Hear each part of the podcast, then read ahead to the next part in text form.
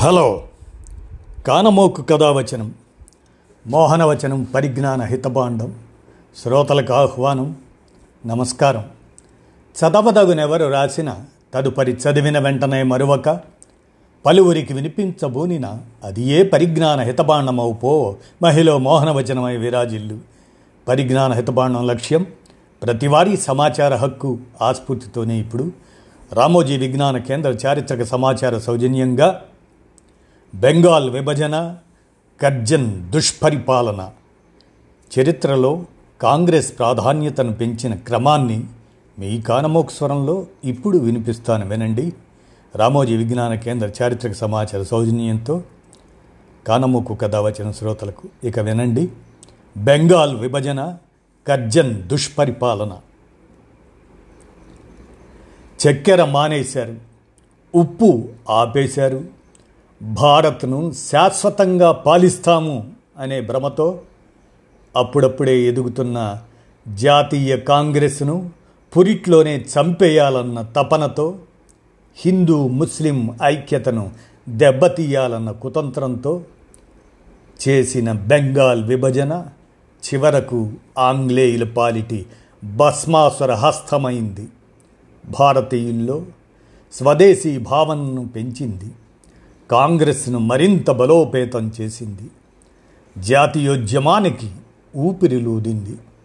అన్నిటికీ మించి రవి అస్తమించని బ్రిటిష్ సామ్రాజ్య పునాదులు కదలడానికి బీజం వేసింది.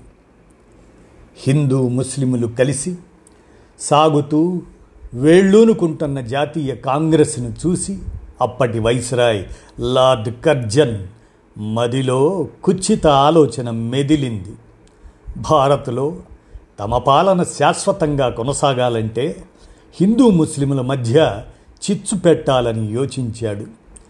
దాదాపు ఏడు కోట్ల మంది జనాభా గల బెంగాల్ను విభజించాలని పంతొమ్మిది వందల మూడులో నిర్ణయించారు. పాలనా సౌలభ్యం కోసం అంటూ వివరణ ఇచ్చారు. కానీ చేసిందంతా మతపరంగానే.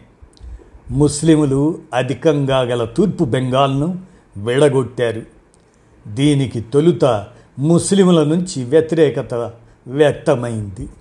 దీంతో పంతొమ్మిది వందల నాలుగులో కర్జన్ ప్రత్యేకంగా వెళ్ళి ముస్లిం నేతలను కలిసి వారి మనస్సు మార్చి వచ్చాడు. పంతొమ్మిది వందల ఐదు జూలైలో బెంగాల్ విభజన ప్రకటన చేశాడు. ఈ ప్రకటనతో ఆశ్చర్యపోయిన బెంగాల్ ప్రజలు పెద్ద ఎత్తున నిరసనలకు దిగారు. అప్పటిదాకా కేవలం విజ్ఞాపనలు రాజ్యాంగబద్ధమైన సంస్కరణలను కోరుకోవడానికి పరిమితమైన జాతీయ కాంగ్రెస్ అనివార్యంగా ఆంగ్లేయులకు వ్యతిరేకంగా ఉద్యమం చేపట్టాల్సి వచ్చింది. ఆగస్టు ఏడున కలకత్తా టౌన్ హాలులో భారీ సమావేశం జరిగింది. ఆంగ్లేయులపై ఆర్థికంగా ఒత్తిడి తెస్తేనే వింటారు అనే ఉద్దేశంతో విభజనకు వ్యతిరేకంగా విదేశీ వస్తువులను బహిష్కరించాలి అంటూ స్వదేశీ ఉద్యమానికి శ్రీకారం చుట్టారు. తర్వాతి కాలంలో ఇదో మహాగ్నిగా రగులుకుంటుందని గాంధీజీకి సైతం స్ఫూర్తినిస్తుందని ఎవరూ ఊహించలేదు. ఇంగ్లండ్ నుంచి దిగుమతి అయ్యే అనేక వస్తువులకు ఏడు కోట్ల జనాభా గల బెంగాల్ భారీ మార్కెట్గా ఉండేది. ఆ మార్కెట్ను దెబ్బతీయాలన్నది విదేశీ వస్తు బహిష్కరణకు ప్రేరణ మాంచెస్టర్ దుస్తులను లివర్పూల్ ఉప్పును బహిష్కరించాలి అంటూ ఇచ్చిన పిలుపునకు బెంగాల్ అనూహ్యంగా స్పందించింది. వందే మాతరం అంటూ ఇంగ్లండ్ నుంచి వచ్చే నిత్యావసర వస్తువుల నుంచి విలాస వస్తువుల దాకా అన్నింటినీ బహిష్కరించారు. ఇంగ్లండ్ నుంచి దిగుమతైన ఉప్పు కొనటం ఆపేశారు. చక్కెర వాడకం మానేసి దాని బదులు బెల్లం వినియోగించటం మొదలెట్టారు. విదేశీ దుస్తులనైతే ఎక్కడ కనపడితే అక్కడ కాల్చేస్తూ ఆ దుస్తులు అమ్మే దుకాణాల ముందు పికెటింగ్ చేసేవారు. మహిళలు విదేశీ గాజులు తీసేశారు. విదేశీ వస్తువులను వస్త్రాలను వినియోగించే ఇళ్ళలో పూజలు పెళ్ళిళ్ళు ఇతర కార్యాలయాలను పూజారులు బహిష్కరించారు. ఇలా గ్రామీణ పట్టణ తేడా లేకుండా మహిళలు విద్యార్థులు పాల్గొనటంతో ఉద్యమం రగులుకుంది. వస్తువులతో మొదలైంది కాస్త ఆంగ్లేయ కాలనీలను వ్యాపారులు విద్యా సంస్థలను టీచర్లు కోర్టులను లాయర్లు బహిష్కరించే దిశగా సాగింది. కోర్టులను బహిష్కరించి స్వదేశ్ బంధబ్ సమితి లాంటి వాటి ద్వారా వేల కేసులను మధ్యవర్తిత్వంతో పరిష్కరించారు. తొలుత బెంగాల్కే పరిమితమైన ఈ ఉద్యమాన్ని తిలక్ లాలా లజపతి రాయ్ సయ్యద్ హైదర్ చిదంబరం పిళ్ళై బిపిన్ చంద్రపాల్ వీరంతా దేశవ్యాప్తంగా అన్ని రాష్ట్రాలకు విస్తరింపజేశారు. దీంతో స్వదేశీ వస్త్ర పరిశ్రమ ఊపందుకుంది. సబ్బులు అగ్గిపెట్టెలు ఇతరత్రా వస్తువుల్ని దేశీయంగా తయారు చేయటం మొదలైంది.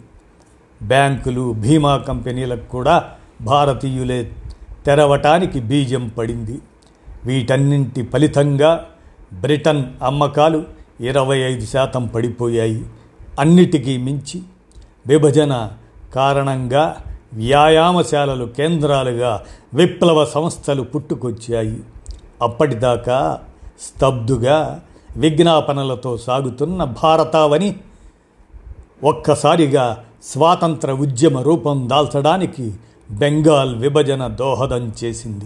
చివరకు పంతొమ్మిది వందల పదకొండులో ఆ విభజనను వెనక్కి తీసుకోవడమే కాకుండా రాజధానిని కలకత్తా నుంచి ఢిల్లీకి మార్చేసింది ఆంగ్లేయ సర్కారు. అయినా ఉద్యమం మాత్రం ఆగలేదు. బెంగాల్ విభజనను తీవ్రంగా వ్యతిరేకించిన విశ్వకవి రవీంద్రనాథ్ ఠాగూర్ రాఖీ వేడుకను వేదికగా వాడుకున్నారు. విభజన అమలు సమయంలోనే రాఖీ పండుగ వచ్చింది. దీంతో హిందూ ముస్లిములు పరస్పరం రాఖీలు కట్టుకొని ఆంగ్లేయులకు తమ ఐక్యత చాటాల్సిందిగా పిలుపునిచ్చారు రవీంద్రనాథ్ ఠాగూర్. మతాలకు అతీతంగా వేల మంది బెంగాల్ వ్యాప్తంగా రాఖీలతో వీధుల్లోకి వచ్చారు. ఇదండి బెంగాల్ విభజన కర్జన్ దుష్పరిపాలన. ఆ పరిణామం చరిత్రలో కాంగ్రెస్ ప్రాధాన్యతను ఇనుమడింపచేసిన క్రమాన్ని మీ కానమోకు కథ వచ్చిన శ్రోతలకు మీ కానమోకు స్వరంలో రామోజీ విజ్ఞాన కేంద్ర చారిత్రక సమాచార సౌజన్యంగా వినిపించాను. విన్నారుగా? ధన్యవాదాలు.